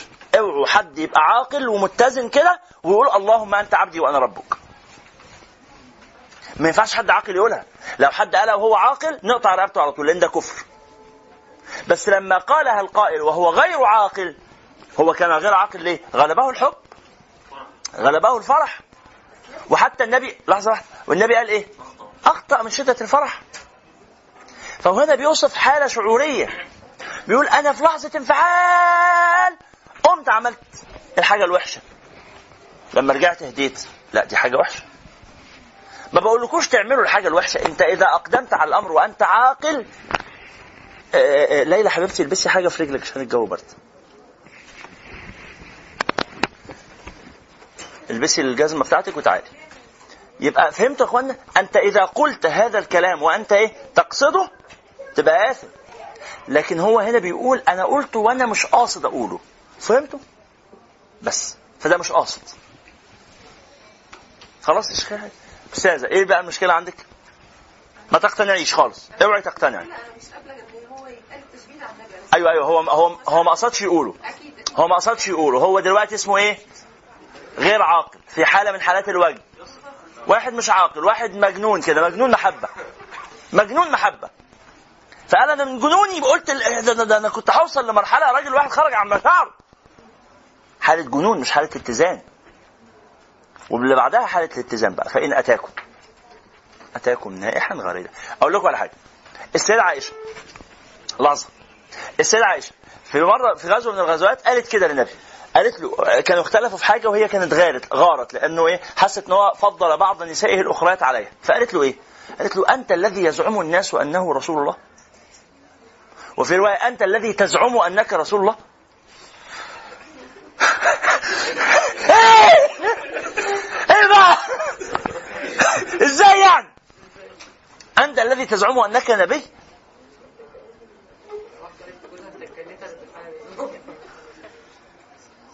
أنا بتخيل لو مراتي مثلا قالت لي أنت اللي عامل نفسك شيخ. شيخ شيخ مش نبي. شيخ. الشيخ ولا النبي؟ مفيش مقارنة. ها؟ أمي لما كانت تقول لي أنت ال- الناس بقى اللي معاك في الدرس بيعرفوا إنك بتعمل الحاجات دي؟ الكلمة دي تجرح مشاعري. ده النبي بقى فقام قال لها سألها سؤال. ما ما زعش ولا شتم ولا ضرب ولا سألها سؤال. قال لها أو تشكين في ذلك يا ابنة أبي قحافة؟ حتى عيب على أبوك يعني. يعني يعني بلاش أنت بس أنت بنت راجل صالح يعني. أو تشكين في ذلك؟ فقالت لا ولكن ولكن إيه؟ اعدل فإنك لم تعدل أو حاجة زي كده. حوار صعب. قام النبي إيه؟ قال انه الغيره تطمس العقل. تطمس العقل. إيه؟ آه بالظبط خلاص؟ لا تبصر أقصى الوادي من أدناها يعني ما تعرفش إيه الصعب وإيه السهل وإيه اللي ينفع وإيه اللي ما ينفعش الدنيا بتدخل في بعضها. سيدة عائشة قاعدة في مرة عند النبي وعنده أصحابه. فقامت سيدة زينب ترسل خادما ومعه طبق. فيه طعام.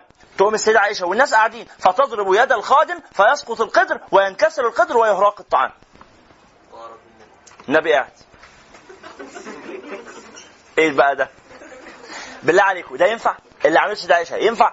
أيوه ينفع. الكوارث. بس بس بقى والا لا لا ينفع؟ أيوه لا، هو اللي أيوة؟ أيوه يا شيخ هي من الكاملات يعني أي حاجة مش من الكاملات خالص. لا مش كامله السيدة عائشة ما حصلش إنها كامله النبي صلى الله عليه وسلم قال إيه؟ الكامل لحظة. الكامل من الرجال كثير ولا يكون النساء إلا أربع. بس قفلت عليهم. أي أربع؟ آسيا زوجة فرعون ومريم بنت عمران وخديجة بنت خويلد وفاطمة بنت محمد. خلص. سيدة عائشه تسمع الكلام ده تسكت تسكتش سيدة عائشه لحظه واحدة بس كمل من الرجال كثير ولم يكمل من النساء الا أربع آسيا بنت زوجة فرعون ومريم بنت عمران خديجة بنت خويلد وفاطمة بنت محمد سيدة عائشة حاضرة قال وفضل عائشة على النساء كفضل الثريد على الطعام كويسة عائشة لا مش كاملة لا مش كاملة خالص طب استنوا بس بقية الموقف يوم يقول لها آه إيه؟ آه يوم يقول للصحابة إيه؟ طبعا الموقف لا يليق ان وا- واحدة تقوم تعتدي عدوان تضرب الواد ما عملش حاجة الواد جايب أكل. خادم جايب أكل تقوم تضربه وتوقع الأكل من إيده وتكسر تعتدي تكسر ال- القدر. والطعام يدلق ويترمي خلاص. فالنبي يقول لها إيه؟ النبي يقول للصحابة الصحابة قاعدين ده كان حتى موقف قدام الناس. يعني تخيلوا حضراتكم واحد مع مراته وعملت فيه موقف يعني حتى كبرين فايه قال لهم كده قال لهم آه قال لهم غارت أمكم. هتعملوا إيه؟ غارت. غارت. يلا أمرها أن تأتي بقدر وأن تملأه بطعام من طعامها. ثم أعطاه للخادم وقال. قدر بقدر وطعام بطعام. خدناش منكم حاجة يلا روح. طيب السيدة عائشة نفسها مش في مرة من المرات زهقت.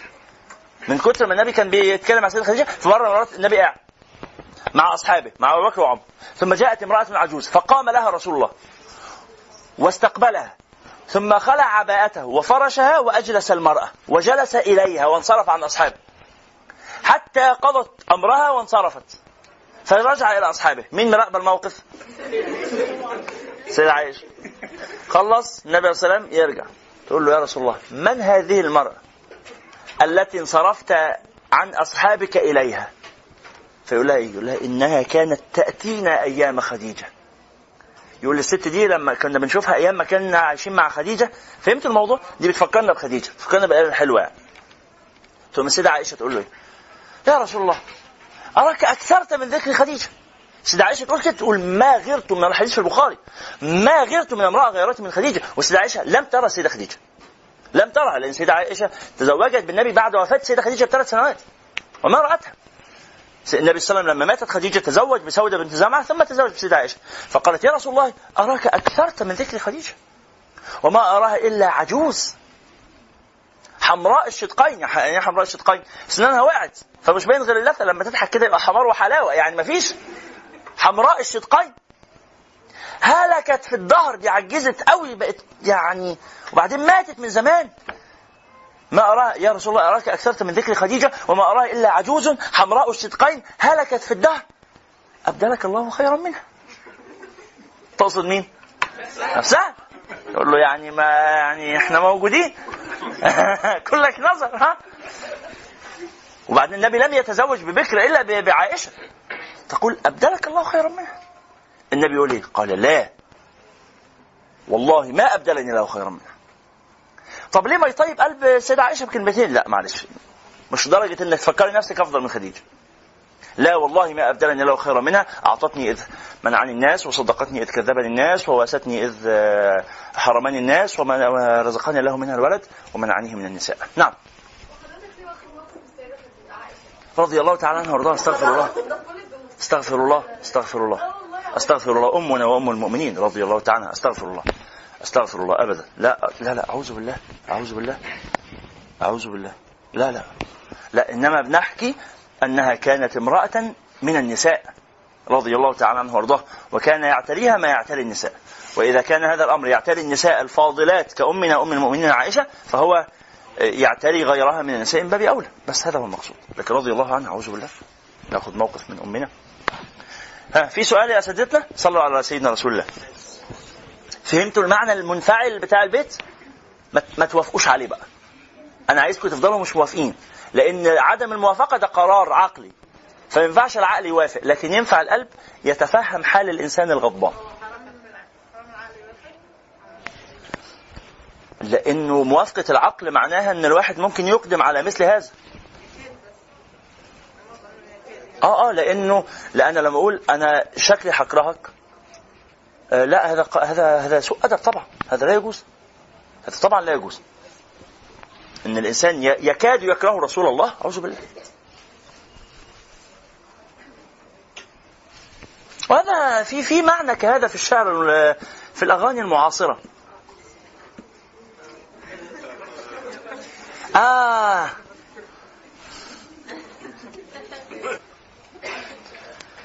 يكاد يكره. هو بيتكلم على الطير مش أنا. أنا روحي بتحبكم بس الطير ده هو الوحش ابن الذين.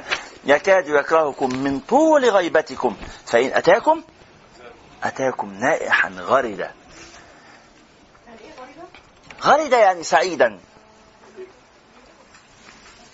من مغرد يعني. ونائحا يعني باكيا. يعني هو يجي يبكي فإذا رأكم غرد فهمتم المعنى؟ مفهوم يا اخوانا ولا في سؤال؟ ثم قال كذاك أرسل روحي حين أرسلها طيرا إليكم يجوب السهل والسند يعني أنا عندما أرسل روحي أرسلها على شكل طير فهمتم المقصود؟ اخوانا أنتم معايا ولا سرحانين؟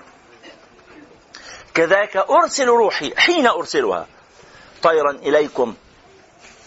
يجوب السهل والسند. السهل المنخفض من الأرض والسند المرتفع منها اللي هو الجبال. والجبال تسمى بالسند لأنها تعصم الأرض من الإيه؟ من أن تميد أو أن تزول أو تتزلزل. كذاك أرسل روحي حين أرسلها طيرا إليكم. يجوب السهل والسند. ليس الحمام بريدا حين يبلغكم بل تلك أرواحنا تهوي لكم بردا.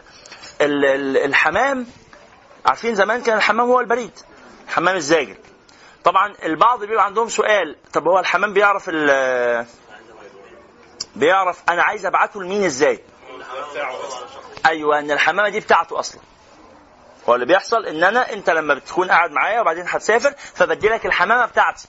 مش بتبعت لي حمام من حمامك لأن حمامك هيجي عندي إزاي؟ بدي لك الحمامة بتاعتي تسافر بيها. لو فيها رسالة أو بدي لك خمس ست حمامات عشر حمامات من بتوعي لما تيجي عايز تبعت لي رسالة بتطلق من عندك؟ حمامة من حمامي. من الحمام بيبقى حافظ الطريق آه حمام الزاجل حمام الزاجل موجود الآن. خلاص؟ فبيكون حافظ الطريق فبيتحرك من عندك يوصل عندي وبتكون رابط في رجله الرساله اللي عايز تبلغها لي. ما بيرجعش خلاص؟ انت راح الزياره الثانية خد خمسة كمان. رايح وراجع فين لا ما بنديلوش العنوان يا جماعة. لا لا. لا ما بنكتبش للحمامه يا حمامة هتوصلي ده هنا ويا حبيبتي تخلصي وتروحي لعمو حسين وبعدين تروحي لانكل مدحت. آه لا ما هو مش شات رايح جاي بالحمام. لا هو هي الحمامة بعتها برسالة. عايز أبعت رسالة ثانية مع حمامة ثانية هو عايز يبعت لي رسالة؟ مع الحمام بتاعي اللي عنده. الحمام بتاعه مش هيرجع خلاص. إيه هو؟ الحمام بيبقى أسرع ولا فارس كده؟ مش طبعا. لأن الحمام بيجي في أوقات يقف ويرتاح. كان في يا جماعة حاجة زمان اسمها البريد. بريد الفرس. إيه إيه البريد بقى؟ الخيل ما يقدرش يمشي مسافة طويلة. يتعب. فكانوا يعملوا إيه؟ كانوا يعملوا محطات. إحنا أهو والمدينة أهي فنوقف هنا فارس وهنا فارس وهنا فارس وهنا وهنا. فيطلع الفارس بالرسالة بسرعة من هنا لهنا. يقوم مسلمها للفارس اللي واقف هنا ويقف هو مكانه. مكانه ده فيه أكل وشرب وكل حاجة. والحصان اللي مكانه واقف مستعد ومرتاح. يقوم ضربه يقوم يجري بسرعة بأقصى سرعة. ما ينفعش مستحيل الحصان يمشي المسافه دي كلها. فهمتوا المعنى؟ الحصان بيجري بسرعة قوي بس بيتعب بيقف بيهدى بيسخن. يقوم يجري ويقف هنا يديله رسالة ده يجري وده يقف مكانه وهكذا لغاية ما يوصل للآخر. بعدين الرسالة ترجع بنفس الطريقة. لا لا مش بنفس الفارس الفارس هو كمان بيتعب. أو أو بنفس الفارس ممكن كده وممكن كده على حسب درجة خطورة الرسالة. لو الرساله خطيرة يبقى بنفس الفارس ينزل على الحصان ده يركب الحصان ده ويكمل. لو رسالة عادي ممكن تاخدها للفارس الثاني الفارس الثاني هو اللي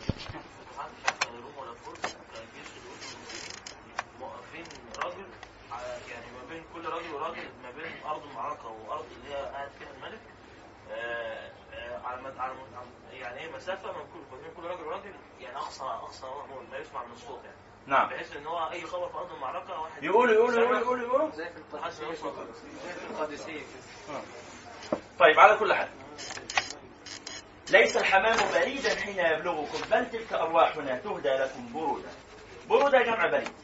فقال أنا في الحقيقة روحي هي البريد مش مش الحمام هو البريد. البريد هو روحي. من للغريب إذا ضاق الزمان به وطاردته جنود الدهر كالفرد من للغريب؟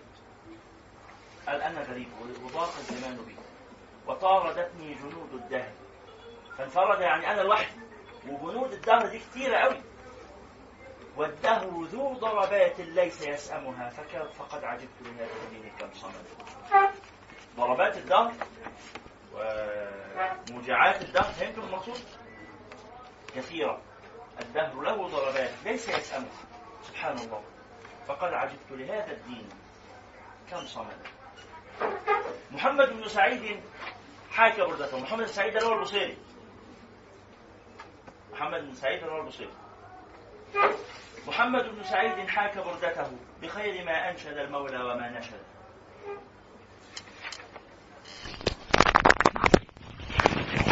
يتحدث هنا عن البصيري يقول محمد بن سعيد حاك بردته. ال- البردة ما هي البردة؟ البردة يعني العباءة أو الثوب. طيب هو محمد بن سعيد حاك بردة؟ لا. هو نظم قصيدة. الحياكة يعني الخياطة. فهو هنا إيه؟ استعار. استعار. ال- الحياكة من حياكة البردة من خياطة البردة إلى نظم القصيدة. فهمتم؟ فهو نظم آه. فهو نظم القصيدة كأنه حاك بها بردة. محمد بن سعيد حاك بردته بخير ما أنشد المولى. وما نشد. نشد يعني أراد؟ أنشد يعني قال شعرا. يعني هو أحمد محمد بن سعيد ده قال شعرا جميلا. أنشده لله تعالى أو أنشده لرسول الله. المولى هنا رسول الله صلى الله عليه وسلم. فهو أنشد الشعر لرسول الله ونشد من ورائه شيئا. هو كان بينشد إيه الشيخ البصيري؟ كان بينشد الشفاء. من الفالج يعني الشرر النصفي اللي أصابه. ها؟ فمحمد بن سعيد حاك بردته بخير ما أنشد المولى يعني بخير ما؟ ما معنى أنشد المولى؟ أنشد يعني نظم قصيدة أو قال أو قال شعرا. فهو أنشد الشعر ونشد. ما معنى نشد؟ طلب وقصد وأراد. بخير ما أنشد المولى وما نشد. هذا محمد بن سعيد. وأحمد بن علي جاء متبعا. حتى شفى غلة منها وبل صدى. أحمد بن علي اللي هو شوقي أحمد بن علي يعني أحمد شوقي يعني هو هنا بيتكلم على البردة. هي البردة الأصلية بتاعت مين؟ كعب بن زهير. وبعدين البردة الأكثر شيوعا وانتشارا هي بردة البصيري. كانت كام بيت؟ 160 160 وبردة شوقي كام بيت؟ 180 180 وبرده تميم كام بيت؟ 200 بيت. لازم اللي يجي يزود. لأنه أصلا 22 دي انت اللي هتعملها إن شاء الله. لأنه آه، كعب كانت آه، 54 بيت. بس صعبة جدا. في برد كتير آه. يلا بسم الله. وأحمد بن علي جاء متبعا. حتى شفى غلة منها وبل صدى. الغلة يعني العطش. والصدى العطش ويبعث المعنى هو بيقول إنه أحمد بن بيقول إنه في بردة كتبت قبلي في بردة البصيري. أجمل كلام بتاع بردة البصيري ده. وأحمد شوقي هو كمان أحمد بن علي كتب بردة جميلة. وشفى بها غلة وبل صدى. يعني الواحد كان عطشان فلما شرب بردة لما شاف بردة شوقي بل صداه يعني بل عطشه فهمت المقصود؟ فهو بيثني على البرد السابقة. وبعدين بيتكلم على أحوالهم وده اللي هنتكلم عنه المرة اللي جاية إن شاء الله. بيتكلم على الحال الذي كتبت فيه كل من البردتين السابقتين ثم سيتحدث عن الحال الذي كتبت فيه هذه البردة. وهذا موجود في المقدمة وأنا طلبت منكم قراءة المقدمة وأرجو من لم يقرأها أن يقرأها. أرجو ممن لم يقرأ المقدمة أن يقرأها فإنها مهمة جدا. نقرأ الأبيات قراءة سريعة والمرة اللي جاية نشرحها. قال وأحمد بن علي جاء متبعا حتى شاف متبعا لمن؟ تبع البصيري وأحمد بن علي جاء متبعا حتى شفى غلة منها وبل صدى. رأى الفرنجة تغزو المسلمين كلا الشيخين. فاستنجد المختار وارتفد. رأى الخلافة في بغداد أولهم له محمد بن سعيد تمحى وحقل كرام بيع فاحتصد. رأى المذابح من أرض العراق إلى الشام الشريف تصيب الجند والقاعدة رأى العواصم تهوي كالرذاذ على رمل إذا طلبته العين ما وجد مستعصما برسول الله أنجدها يرد مستعصما بالله مفتقدا. وأحمد بن علي ده كده كل ده كان عن البصيري. وأحمد بن علي راح يشهد في أمر الخلافة جورا فتت العضد ده شوقي من بعد شام وبغداد وقاهرة استنفذت من بدن عثمانها المدد وانقضت الروم والإفرنج تنهبها ففي الفرات لهم خير وفي برد وقسمونا كما شاءوا. فلو دخلوا ما بين شقي نواة التمر ما اتحد هي الطلول وإن أسميتها دولا هي القبور وإن أثثتها مودا هي الخراب وإن رفت بيارقها ونمقوا دونها الأعتاب والسدد. إن الزمانين رغم البعد بين أي زمانين؟ زمان البصيري وزمان شوقي. إن الزمانين رغم البعد بينهما تطابقا في الرزايا لحمة وسدى والجرح في زمني. ما كان مندملا حتى أقول استجد الجرح أو فصد. مال النخيل على الزيتون مستمعا ليكمل السرد منه كلما سرد. يا سيدي يا رسول الله يا سندي هذا العراق وهذا الشام قد فقد. مقارنة بين الأزمنة الثلاثة زمان البصيري وده هنا في قراءة تاريخية يعني فمحتاجة مننا توقف شوية. الحروب ال أنهي أنهي قصيدة؟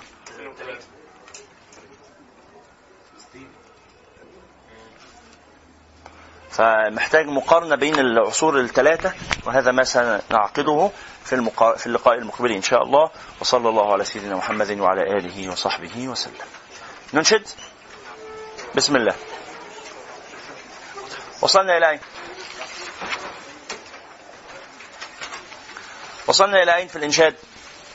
إحنا كنا هنقرأ يا منشد يا يا يا مدرك الثروات معك؟ طيب نأخذ الغياب سريعا.